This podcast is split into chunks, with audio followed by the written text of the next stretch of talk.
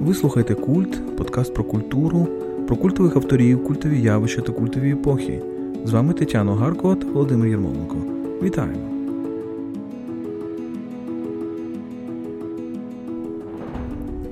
Сьогодні ми говоримо про сюрреалізм, мистецтво нестримної фантазії та надприродньої краси, мистецтво образу та потоку, автоматичного письма та яскравого колажу, мистецтво, яке надихається Фройдом та симпатизує Карлу Марксу. Сюрреалізм розквітає в Європі у 20-х роках ХХ століття. Андре Бретон, Луї Арагон, Філіп Супо, але також Сальвадор Далі та Рене Магріт ось найбільш відомі його представники.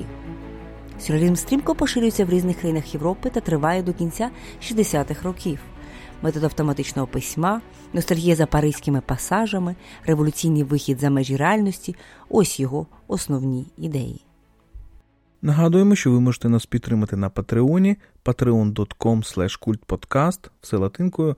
Ваша підтримка допоможе нам записувати нові випуски та розвиватися. Її розмір визначаєте ви самі. patreon.com kultpodcast. Отже, поїхали. Отже, сьогодні ми говоримо про сюрреалізм, один один із найцікавіших напрямків в авангарді, можна сказати. Та? Ми, Один із наших попередніх випусків був е, присвячений авангарду, а сьогодні ми говоримо конкретно про сюрреалізм, можливо, один із найвпливовіших так, напрямків. Як би ти схарактеризувала, знову ж таки, в кількох словах, чим був сюрреалізм?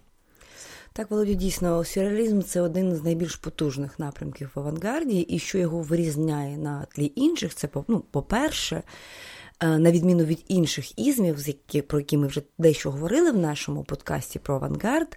По-перше, е, сюрреалізм – це явище міжнародне, мультинаціональне. Тому що, попри те, що він народжується у Франції, і ми знаємо його лідерів, сьогодні будемо багато про них розповідати. Це Андре Бретон, це Луї Арагон, це Філіп Супо. Сьогодні дещо скажемо про їх художників, про Сальвадора Далі е, і інших, можливо, але е, ми можемо також говорити про сюрреалізм бельгійський, ми говоримо про сюрреалізм сербський, існує сюрреалізм японський, навіть грецький, та? тобто і український. і український. Тобто сюрреалізм – це явище, яке настільки потужне, яке дуже швидко вийшло за межі якогось національного такого тренду.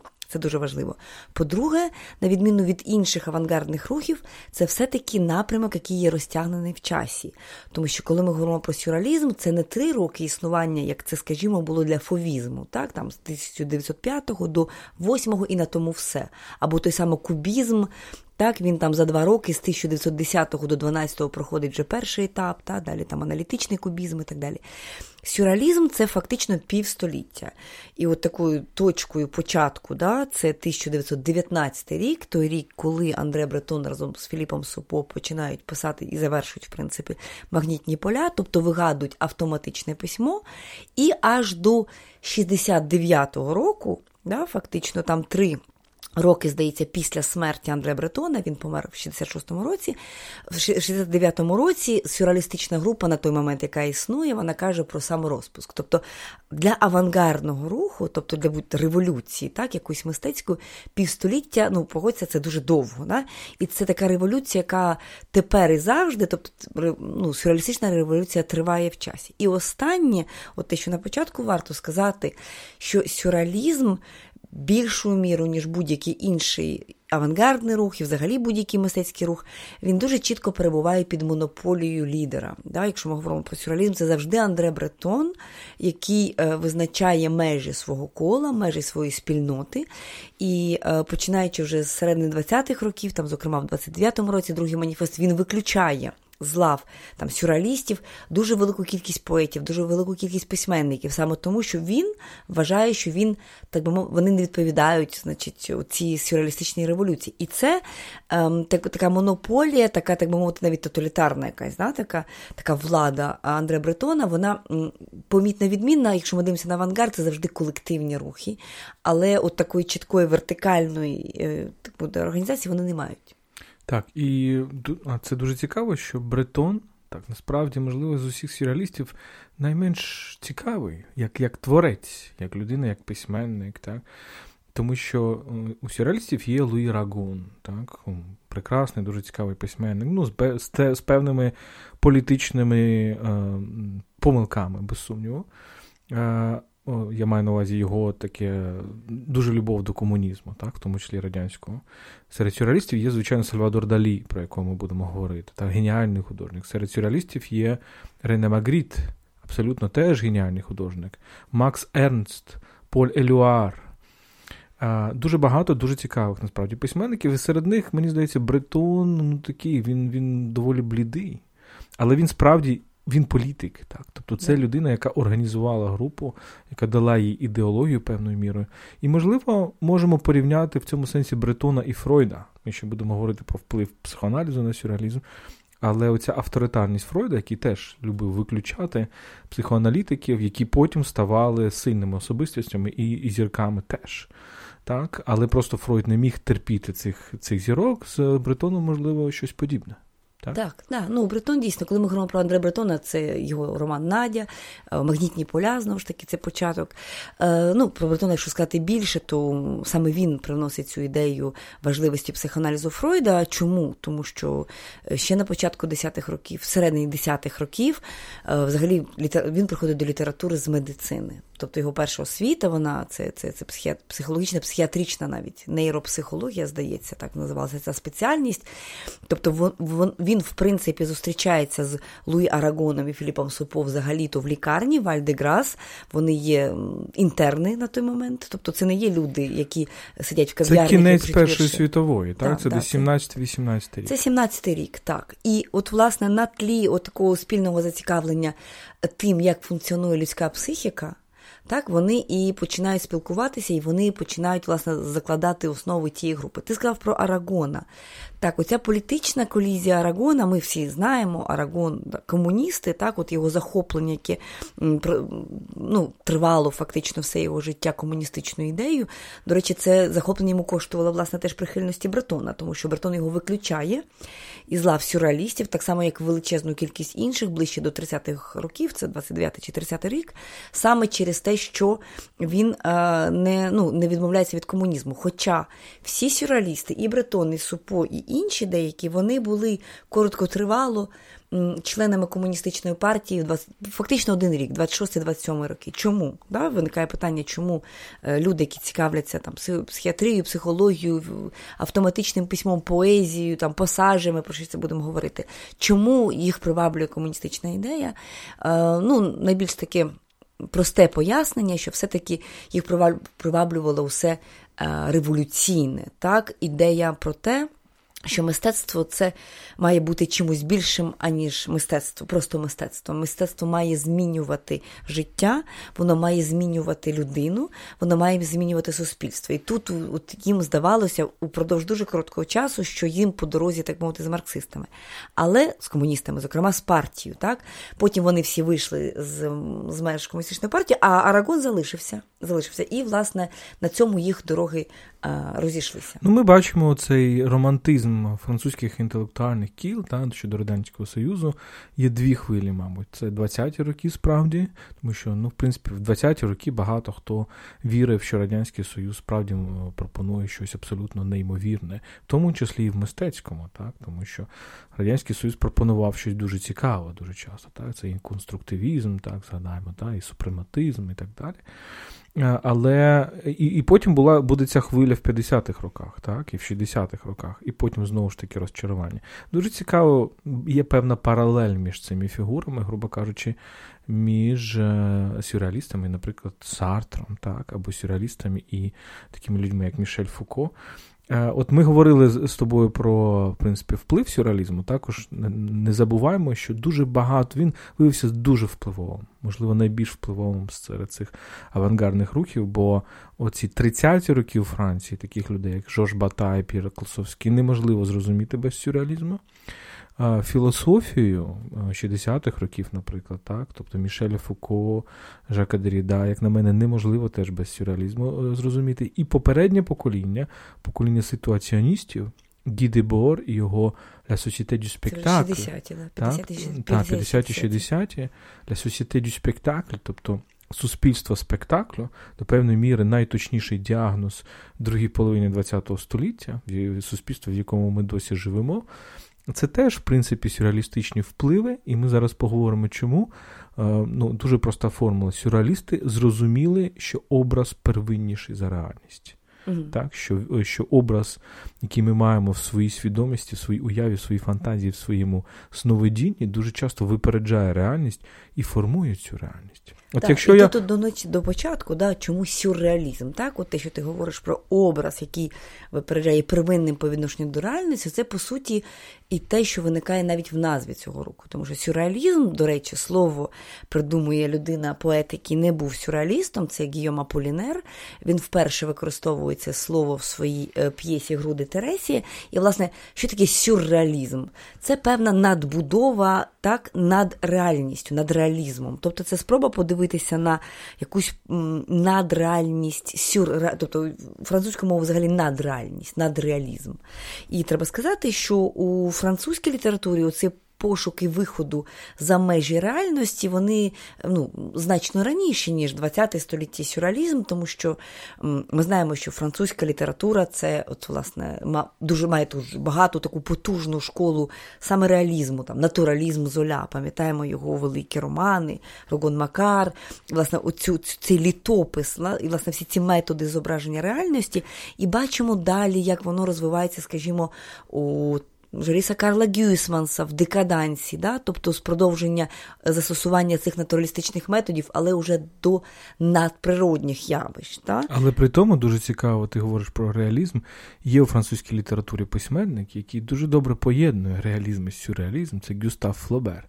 Так. Тому що е, я вважаю, що деякі тексти Гюстава Флобера, передусім спокуси святого Антонія, і те, як він потім вплинув на живопис, на символійський живопис на таких людей, так, як Оділон так. Редон і так далі, які якраз поринули в цю чистоту образу, так, Тут те, що е, сюрреалісти називають імаж і гев, дуже важливе поняття. Та, мрія, Гев, тобто мрія, сновидіння і так далі. Так? Тобто тут дуже ці... і, і друга ремарочка, е, я би сказав, що зверни увагу на те, що цей префікс сюр.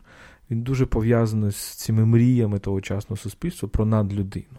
Сюр-ом – це переклад поняття Übermensch німецького. Так, Але це, це почнеться навіть раніше, ну, десь одночасно з Ніцше. Перші переклади Ніцше у Франції це дуже доволі пізно, це 80 81 рік 19 століття, і дійсно, да, от продовжуючи повертаючись до ідеї про про цей перехід від Франція має велику традицію реалізму. Має, да? тобто має там золя, е, впливова фігура, хоча дійсно він там і велика критика на нього була, але в принципі це є метр, да? це є класик, е, це є письменник, який прожив довге життя, який е, політично був активний. Пам'ятаємо, навіть на початку ХХ століття саме він пише цей знаковий текст, який називається Я звинувачую Жакюс в справі Дрейфуса. Тобто це є людина така глиба да, в нашому розумінні.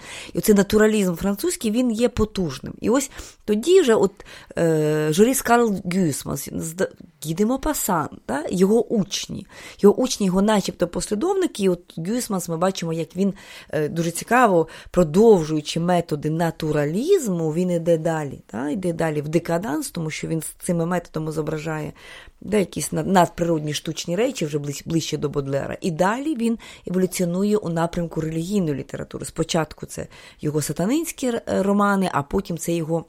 Романи часів навернення, тобто це католицьке відродження. Отже, оця діалектика, що я хочу сказати, щоб завершити свою думку, оця діалектика поміж натуралізмом і над реалізмом, тобто сюрреалізмом у французькій культурі, вона завжди така дуже є природня, дуже органічна. І сюрреалізм, який виникає на початку ХХ століття, це є ще одне відлуння фактично дуже старої дискусії, так, про те, ем, яким що є первиннішим, реальність чи чи образ, як ти кажеш про неї. І сюрреалісти дійсно вони виходять з ідеєю про те, що цей світ е, мрії або напівмрії, марення, е, зміни реальності, зміненого стану свідомості, що це є такі е, чинники, які можуть змінити світ, і головним чином вони змінюють людину. А от саме змінення людини, а не артефакти, те, що ми говорили в нашому подкасті про авангард. Для авангарду завжди важливіші стани людини, стани свідомості, да, оцей потік життя, так, аніж те, що залишається після цього як артефакти. Дуже цікаво те, що якраз ти говориш про те, що це діалектика між натуралізмом і, можна сказати, ну, фантазійним світом. І і ми розуміємо, що багато в французькій культурі так є і і не тільки натуралістично, а антинатуралістично. Ми згадали вже символістів, якраз попереднє до сюрреалістів покоління. Можна згадати романтиків, там така фігура, як Жерар де Нерваль, так дуже дуже важливо для сюрреалістів. Але чим відрізняється все ж таки оцей оцей новий стиль порівняно там символізмом, романтизмом і так далі, якраз тим, що він намагається цей світ марень перейти через натуралізм, так, перейти через якийсь дуже аналітичний аналіз е, чогось природного. І ти згадала дуже добре, що от, е, Арагон і Бретон це одне таке з потужних крил, можна сказати, сюрреалізму, так, воно е, приходить з медицини. Так, І і Бретон, і Арагон були медиками. Вони вони справді є така дуже цікава лінія від Шарко, так, який був одним із інспіраторів Фройда, головний психіатр Франції там кінця 19 століття, якого Фройд слухав, коли він приїжджав в Париж. Так, і він вплинув на Фройда, так виник психоаналіз, але Шарко мав свою традицію, і якраз через цю традицію доходить через його учнів, Жозеф Бабінський там був такий, якщо не помиляюсь, е, доходить до Бретона Арагона. І дуже цікавий цей е, сплав медицини і літератури гуманітарних наук, який, зрештою, був тим, що й породив психоаналіз у Відні. І ми про це ще будемо говорити в якомусь окремому подкасті, тому що віденський психоаналіз, це не тільки був Зігмунд Фройд, а багато інших дуже цікавих персонажів. Це якраз оцей сплав гуманітаристики і медицини. Так, Отже, ми до цього підійшли, а давай тепер поговоримо про те, як же все ж таки сюрреалізм пов'язаний з психоаналізом. Так. Цей зв'язок є, і він є е, не лише важливим, він, мабуть, є е, фундаментальним для сюрреалізму. Чому? Тому що впродовж багатьох років синонімом слово сюрреалізм або сюрреалістичний напрям було слово автоматизм. Ось е, Андре Бретон разом з Філіпом Супо, Арагон не брав в цьому участі, в 19-му році вирішують провести експеримент, який називається е, автоматичне письмо. От, І в такий спосіб, що таке автоматичне письмо, вони сідають вдвох, намагаються максимально ізолювати себе від зовнішнього світу, е, тобто від контактів, від там, дзвінків, від всього світу, і пишуть по черзі, передаючи один іншому, о, ну не ручку, чи вони там писали перо, можливо, ручкою. Максимально швидко записують е, різні речення. Максимально швидко чому? Для того, щоб там жодний розумовий контроль, або там жодне судження такого естетичного характеру, чи те, що я пишу, є цікавим, є Е, добре написаними і так далі, не встигали втрутитися власне, в цей потік. І, власне, в такий спосіб вони пишуть цілу книгу, яка називається Магнітні поля. Вона тим часом виходить спочатку друком, е, здається, в часописі Littérature, які вони вдвох і засновують, в трьох з Арагоном. Ось е, частинами, а потім цілою книгою. Тобто, і це є от, оцей перше відкриття фактично сюрреалізму, це є автоматичне письмо. Що вони цим стверджують? Вони стверджують, що автоматичне письмо це є продовження того методу, який віднайшов психоаналітик Зигмунд Фройд у Відні. Ми пам'ятаємо, Зигмунд Фройд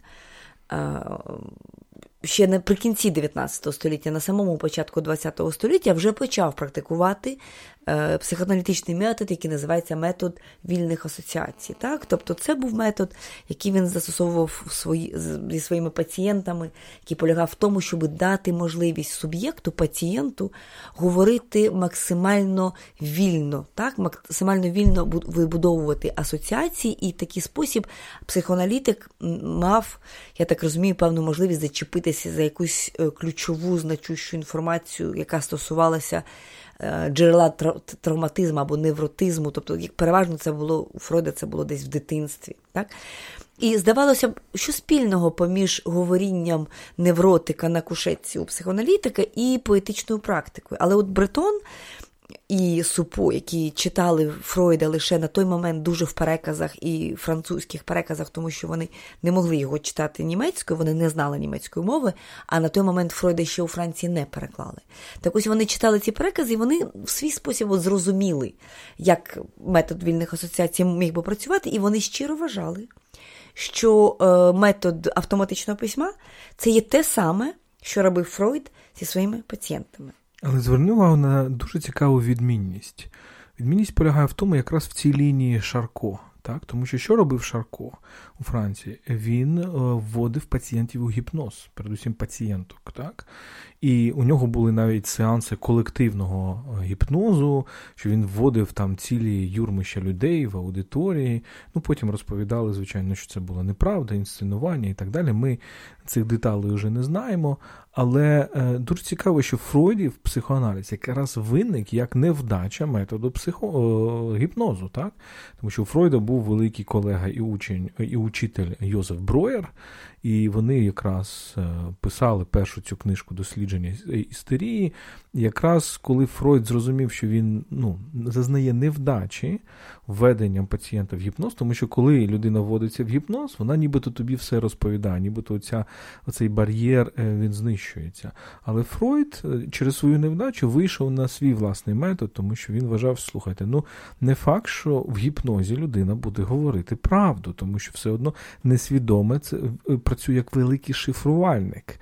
І е, направді, насправді те, що людина говорить в гіпнозі, тобто фактично в сновидінні, сновидіння саме є зашифрованою реальністю. І тому оцей перший, один із перших революційних творів Фройда це якраз твір е, тлумачення сновидінь. А сюрреалісти, окрім е, оцього е, е, автоматичного письма, вони ж теж практикували гіпноз. Вони теж дуже цю цю тему дуже любили. Оця тема, яка йде від Шарко. І вони теж практикували це взаємне намагання поли, там, вести один одного гіпноз. Там був у них Роберт Деснос, так, який дуже добре це практикував, і один із найбільш гіпнотизованих, я так mm-hmm. розумію, представників руху був. Так, Тобто, вже ми бачимо деяку відмінність. Так, і звісно, відмінність цим дуже слушний твоя ремарка, але відмінність, очевидно, тут не завершується, тому що, ну, зрештою, е, якщо собі поставити запитання, яку яку мету переслідував метод вільних асоціацій Фройда? Очевидно, що це була мета дуже проста. Це була мета медична, тобто терапевтична. Це була ідея про те, щоб людині пацієнту, який відчуває певний дискомфорт, який має певний невроз, повернути його, йому контроль е, над собою. Пам'ятаємо цей слоган Фройда, там, де було воно, має стати я. Так? Тобто повернути собі контроль над собою, над своїми емоціями, над своїм життям.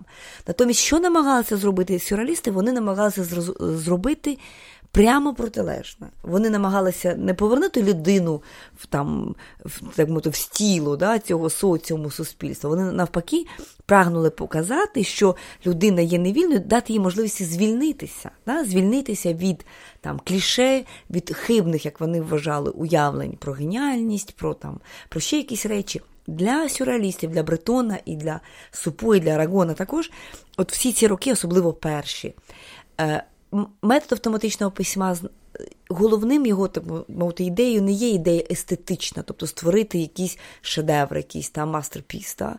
Це є ідея звільнити себе. Тобто це є ідея етичного звільнення. Да? І зрештою вони доходять, вони не всі погоджуються, здається, там здається, Арагон з цього трошки глузує. Але Бретон був щиро переконаний до кінця свого життя, що зрештою люди в суспільстві не не, не, не поділяються на талановитих і на талановитих, вони поділяються на людей, які є репресовані суспільством, да? своїми власними там над'я, суперего і так далі, і людьми, які є ем, здатними до, до бунту проти цього до виходу за ці межі. І тут ми бачимо, у Фройда це е, терапевтична мета, а у сюрреалістів це революційна. Ну і зрештою, вони їдуть до Фройда. Да? Бретон їде у Відень до Фройда.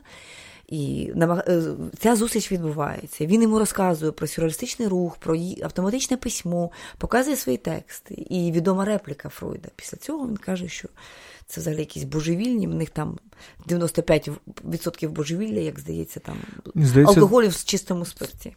Е, трішки не так, здається, цитата була, це вже пізня цитата, що він комусь писав, що сюрреалісти Свейку, так, сюрреалісти е, здалися мені 100% психами, ну, можливо, 95%, як буває з чистий спирт. Ось така ну, цитата. Раз, якось так було. Така так. цитата Фройда. І пам'ятаєш, ми були з тобою колись у Відні, власне, в квартирі, е, в кабінеті, чи в квартирі Фройда, в музеї. Бергаси 19, так. Зараз це музей. І от відразу стало зрозуміло тоді, що Фройд для Фройда, е, якщо там його смаки в літературі, його смаки в культурі взагалі вони були надзвичайно консервативними. Тобто для них, для нього о, всі ці формальні пошуки, сюрреалізм, авангард, попри те, що це були його сучасники, звісно, дещо молодші, але для нього це було дуже далеко. Його цікавив Єгипет, його цікавили якісь тексти набагато більш класичні. Да? Хто він, саме був просвіт, він був просвітником. Да. Да, Про літературу і Фройда ми ще поговоримо, але справді Фройд набагато більше просвітник, ніж сюрреалісти е, думали про нього, так, і надихалися. І оця формула, там, де було воно має стати я, можливо, у сюрреалістів вони би переформулювали. Там, де було я, має стати воно. так. І от цікаво, які процеси паралельні йдуть, тому що паралельно е, народжується юнгіанство. Карл Густав Юнгс, Сабіна Шпільрейн і так далі, з їхньою тезою, що там, де було воно, е, і я має стати ми. І це абсолютно так. Тобто, це е, вихід, якщо Сабіне Шпільрайн це вихід до якоїсь ідеї єднання, в тому числі і любовного єднання, то у Юнга це, звичайно, ідея цього колективного, несвідомого. Бачимо, як з одних і тих самих ідей народжуються абсолютно різні протилежні напрямки, як цікаво, так? Ну, а далі ще складніше. Ну, можливо, це вже предмет для подальшої розмови. Далі Лакан. Так, У Франції Лакан, який вважає себе спадкоємцем Фройда, так, і який фактично всього Фройда переосмислює. Він каже, що смисл повернення до Фройда це повернення до смислу Фройда, але насправді він робить абсолютно інше. І він набагато власне, в своїх текстах і в своїй практиці, в семінарах він ближче до сюрреалістів. Тобто йому йдеться насправді теж про про звільнення особистості, так, а не про повернення її до нормальності. Так? Тобто, Але це вже інша історія. Це дуже вона... цікаво такі, да? тобто звільнення, це французька, насправді велика французька опозиція всієї французької культури. Це, мабуть, опозиція між центром і і, і межами. Так? І оце або ти прагнеш до великої, великого центрування себе, там, картезіанство і так далі. Епоха Людовіка XIV, Наполеон, я не знаю, там, Макрон і так далі. Так? Або ти прагнеш до виходу за межі всього. Так? І, І це, звичайно, і сюрреалісти, і і Жожбатай, і Деріда, і так далі. У, у, В Німеччині просто і в німецькому е, космосі абсолютно інші проблеми і інше інші, якби так би мовити, архетипи. І, наприклад, в українській культурі теж. І дуже цікаво, якби міркувати, порівнюючи себе з з цими. Так? Повертаємося до до Фройда і сюрреалістів. Е, Цікаво, що у Фройда буде сюрреаліст, який все ж таки його вразить, і це буде Сальвадор Далі, але про нього ми ще поговоримо е, пізніше. Е, ще одна важлива річ, яку ти анонсував уже на початку, давай декілька разів декілька речей скажемо. Зрозуміло, що сюрреалізм це автоматичне письмо, але не лише це. Що ще є важливого в сюрреалізмі? В сюрреалізмі ще надзвичайно важливим є образ. Так? Сюрреалістичний образ це щось таке, що принципово відрізняється від образу там, 19 століття, від якогось класичного образу. І от ем, цей образ е, от, е, дуже сильно він пов'язаний з початком сюрреалістичного руху. Про це здається, що ми не сказали. От, е, здається, Вальтер Бенімін каже про те, що Е, батьком сюрреалізму був Дада, тобто дадаїзм, цей рух такий е, нігілістичний, так, такий анархічний, який з'явився в Цюріху в 16-му році. Дійсно, там є такий генеалогічний зв'язок, але матір'ю сюрреалізму були пасажі. Так, пасажі. Що таке оці парижські пасажі. Так? Е, пасажі це таке дуже фантастичні місця, тобто це це е, такі переходи, так? які водночас є і інтер'єром, і екстер'єром. В Києві декілька таких пасажів є. Ось їх дуже багато було в Парижі. Це, і це колишні в старому Парижі, старому. оце маленькі вулички, які ще залишаються з середньовічних е, часів Криті дуже часто, вулички, так? Да, які в, на початку 19 століття перекривають скляними дахами, і з них роблять роблять такі торгівельні галереї. І величезна є така ну, напруга, не те, щоб напруга, протилежність між людиною, яка йде просто там по бульвару, і пірнає в ці пасажі, тому що реальність, яка відкривається в цих це пасажах, вона сюрреаль... вона казкова, так, вона вона потім це називаємо сюрреалістична, так, але вона казкова, тому що так народжується цей молодий юний е, капіталізм або психокапіталізм, так, який пропонує людям оці казкові принади. І там оце... Вітрини, там оці скляні так. вітрини, тобто весь цей принада цього капіталістичного світу, це те, що тебе приваблює, тобто цей натовп цю юрбу приваблює. І ось е, людина водночас дивиться на вітрини і на неї також дивляться. І тут дуже важливе поєднання. Чому? А треба сказати, чому пасажі? Справа в тому, що сюрреалісти вони застали фактично помирання пасажів, тому що от, власне, ці ці реформи, які почалися ще всередині 19 століття, барона Османа, скажімо так, що це такий був типу мер та, Парижа, який вирішив, що Париж має бути містом, де будуть хороші нормальні транспортні розв'язки. Відтак, велика кількість цих маленьких квартальчиків мусить бути, е, і пасажів, в тому числі, мусить бути зруйнована для того, щоб зробити великі бульвари. Оці великі бульвари, до речі, сьогодні в Парижі теж існують. Оці великі бульвари, яким транспорт міг би добре рухатися, вони їм в жертву, так би мовити, приносять ці маленькі старенькі вулички з тими пасажиками. І оці молоді сюрреалісти, Андре Бретон, Філіп Супо, Луї Арагон. Е, в 15, в 17, 18 роках вони зустрічаються в кав'ярнях, власне, в цих пасажах. І оце дуже такі місця, які містять певну ностальгію, тому що от е, згадаємо оцей роман дуже цікавий Луї Арагона, який називається Паризький селянин Le Paysan de Paris. Так, тобто селянин, да, селянин Пари, тобто, який живе в Парижі, це такий парадокс, тому що ну, Париж це мегаполіс. І він, власне, і починається цей роман, наскільки я пам'ятаю, ось такого оголошення, такого, про те, що пасаж де Льопіа, здається, що його будуть знесено там і там якісь дати, що такі дати, тобто це приреченість певних місць, які є тобі дорогими. І оця така ностальгійність, як це не парадоксально для авангарду, вона є в сюрреалізмі, так, і оця теорія образу такого, да, пасаж це також перехід, да, буквально, якщо перекладати з французької, це перехід. І оці образи які поєднують, як начебто, два світи, якийсь світ реального, світ ілюзорного, світ е, того, що тут, і того, що нам там бажається. От це один з початків цього сюрреалістичного образу, який дуже важливий. І далі вже ціла теорія образу розвивають вони там вже і в 30-х роках, власне, ґрунтуючись на цьому. Ну, це І це дуже цікава така діалектика модерності і старомодності. Бінімін найкраща тут фігура, який, можливо, це, е, це зрозумів краще, ніж самі сюрреалісти, тому що він був все ж таки німцем, який приїжджає з Берліна в Париж, е, ну, який був і в 20-х роках, але передусім в 30-х, і він розуміє, чим був тоді Париж, тому що Париж вже зовсім не був центром індустріальним, центром капіталізму для континенту європейського, яким він був на початку якраз 19 століття. Париж є старомодним для берлінця, для німця, тому що німці вже набагато швидше пішли в індустрії і так далі. І ця якраз поєднання якоїсь нібито модерності і старомодності, воно воно сюрреалістів і зачіпає, тому що справді це пасажі виникають в, в залишках середньовічного Парижу.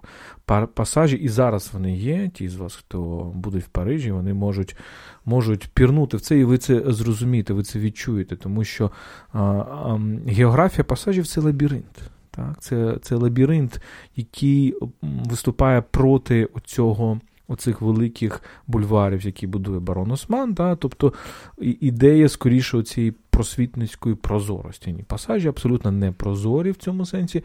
Вони справді завдяки цим вітринам створюють абсолютно хімерні образи. І оця е, дуже важливий жанр для сюрреалістів і для Дада уже це жанр колажу. Можемо зараз про нього поговорити. Якраз ви дивитесь, коли ви дивитеся на вітрину, і ви бачите своє власне відображення і перетинання якихось об'єктів, ви вже бачите цей колаж. Так? mm Тому що тому це дуже цікаво. Отже, колаж. Е, до речі, Арагон пише кілька разів, та, що оцей образ. Е, образу да, або сновидіння е, Льогев дуже важливий для сюрреалістів, але також колаж. Чому він важливий? Да. Колаж виникає у сюрреалістів дійсно завдяки Арагону. От в цьому ж романі Паризький селянин ми бачимо ну, фактично на сторінці літературного тексту, тобто на сторінці, начебто, роману, як начебто цю, це оголошення ну, от, е, таке намальоване, да? тобто, як начебто вже воно наклеєне, да? скажімо так, на цю сторінку. Але це це в літературі. Але, м, зрештою, раніше виникає колаж. Згадаємо Макса Ернста. Це здається, якщо не помиляюся, 19 ще рік. І, власне, на Макса Ернста переважно всі вказують, коли говорять про колаж в сюрреалізмі. Ось е, він е, свого часу зафіксував якусь реальність, здається, це був стіл, на якому був з одного боку часопис, який, якийсь туристичний на іншому, там ручка, якісь ще одні предмети, і він зрозумів, що в принципі оцей фрагмент реальності, який є створений предметами або об'єктами різного походження, різної природи, да, можна об'єднати в одне якісь цілісність. Да? І от ідея колажу це ідея неорганічного поєднання речей, е, і, ну, і речей, ідей, об'єктів, фрагментів чогось. І от колаж, і, і, і це в цьому. От дуже така якась сучасність, е, ну, революційність, скажімо, сюрреалізму на той момент, тому що уся попередня література і культура, мені здається, аж до 19 століття, ну, велика частина, принаймні, культури, вона будувалася на ідеї про те, що ми мусимо шукати якісь невидимі зв'язки речей е, поміж речами у світі, що все в світі є чимось поєднаним, якимись невидимими нитками, невидимими зв'язками. Це і та стара ідея, що там мікрокосм, тобто людина, є відображення макрокосму, тобто Всесвіту, тобто безліч таких ідей, які нам говорять про цілісність і про органічну єдність світу. І це можна знайти навіть у того ж самого Пруста який, по суті, є сучасником сюрреалістів. Натомість сюрреалісти, от своїй теорії образу, вони дуже чітко йдуть в цю таку еклектику. Тобто у них створення образу це не віднаходження зв'язків, які є, але які є прихованими, а це є створення зв'язків поміж тими речами, зв'язків, яких ніколи не існувало. Словосполучення, яке сьогодні у всіх нас, українців, на слуху, земля синіє, наче апельсин, це є цитата з поля Елюара, який теж є французьким сюрреалістом. Та? Ми всі знаємо одноіменний фільм Ірини Цілик. Ірини Цілик, української кінорежисерки. Ось що значить земля синіє, наче апельсин? Та? Це є поєднання непоєднуваних речей. І от е, поєднувати непоєднуване для того, щоб у е, свідомості виник якийсь певний вибух, певне коротке замикання смислу. Це фактично то, на чому будується і е, сюрреалістичний колаж, і сюрреалістичний образ. Тобто поєднати дві речі, які ну, земля ніколи не синіє. Да? Але але є один нюанс, мені здається, тому що коли апельсини гниють, вони синіють. І ця фраза, можливо, вона скеровує. Теж в тому, щоб ми е, свою якусь уяву скеровували в ну, бік того, що ти бачиш, але ну, те, що може статися з цим об'єктом. Наприклад, тобто це земля сині або земля синя, блакитна мова апельсин, наче апельсин, так, е, назва е, фільму Ірини Цілик, е, документальний, який зараз, ну, ми говоримо про це в грудні, який зараз ви можете побачити в кінотеатрах. І ми всі, ми вам дуже радимо його подивитися обов'язково. Але от дуже цікаво, ми будемо говорити про Рене Магріта. І Рене Магріт дуже добре нам буде показувати, що означає дивитися на образ і думати про щось, що в цьому образі заховано. Не обов'язково щось абсолютно інше. так? Повертаючись до колажу, у Арагона є цитата, що таке колаж? Це коли посеред картини, картина це, в принципі, мімесис, так? тобто це імітація реальності. І посеред картини ти ставиш якийсь реальний об'єкт, і Арагон дуже чітко це формулює. Ти ставиш посеред імітабель, тобто те, що ти імітуєш, ти ставиш інімітабель, тобто те, що не є, не можна імітувати, не можна навіть відтворити. Да? Тобто це дуже цікавий якийсь паралель, тобто сюрреалізм, але немов він каже в певний момент, ні, і міметичне мистецтво вже неможливе, і ми маємо вже реальними об'єктами а, оперувати. Е, ще один яскравий приклад. Є такий е, сюрреалістичний фотограф, е, прізвище його, тобто псевдонім якого Менрей. Менрей. Це фантастична історія. Буквально декілька слів я скажу. Ми звикли вважати, що фотографія є ну, міметичним е, мистецтвом par excellence, тобто за визначенням. Чому? Тому що фотографія, так, от з моменту його винаходу, це є мистецтво, яке копіює реальність. І ось що ми від що ми бачимо в сюрреалістичному живописі, в сюрреалістичній фотографії, я перепрошую, вони вигадують, ну, це не лише Манрей, це і що шадограми, і там декілька інших людей, там Лисицькі інші. Вони вигадують фотографії без фотоапарату. Тобто, і от це дуже схоже на колаж. Вони е, вигадують спосіб створення зображень на фоточутливому папері. Е, через розташування певних об'єктів на цьому фоточутливому папері і через засвітлення цього фоточутливого паперу за допомогою різних джерел світла можна отримати такі зображення, які з одного боку є дещо нагадують реальні, а з іншого боку, вони є химерні, а з іншого боку, вони ще якісь є. Да? Тобто це є фактично фотографії без фотоапарату, які грають знову ж таки на цій ідеї реального і нереального, і це завжди колажі. Тому що завжди йдеться про те, що є поверхня, власне, цей папір, і на ньому там револьвер, бокал, умовно кажучи, якийсь пір'ячко, ще щось, да, якась пружина.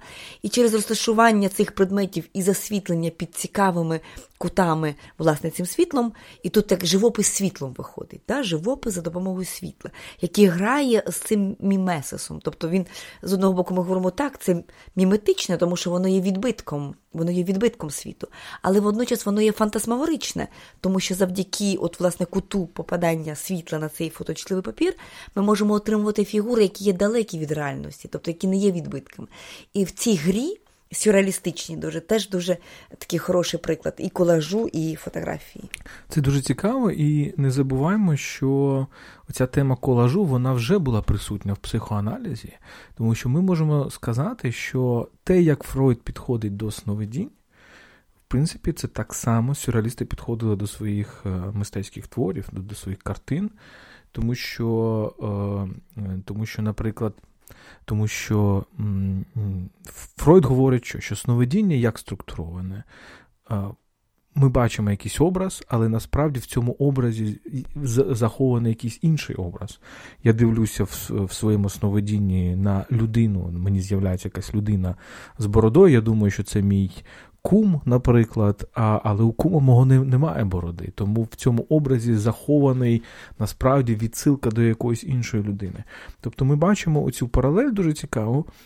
Але я хотів би повернутися до людини, яку ти вже згадала, це Марсель Пруст, і задати тобі таке питання. У Марселя Пруста одна з головних тем це мемуар волонтер, мимовільна пам'ять. Чи не можемо ми дивитися на сюрреалістичне це автоматичне письмо, як щось на кшталт écriture волонтер, мимовільне письмо, письмо, да? тобто та практика, де ми якби долаємо якісь межі нашого розуму, контролю нашого над нашого розуму над нашою діяльністю? Ну, Це цікава ідея, так? Écriture волонтер, мимовільне письмо, так. Але мені здається, що все-таки е, Пруст це завжди про віднаходження. Неважливо чого, істини, смислу, е, щастя, е, якогось да, моменту минулого, минулого світу, якого вже немає. А сюрреалістична поетика це завжди про створення чогось там, де нічого не було. Ось і от в цьому смислі е, я продовжую думати, що Пруст.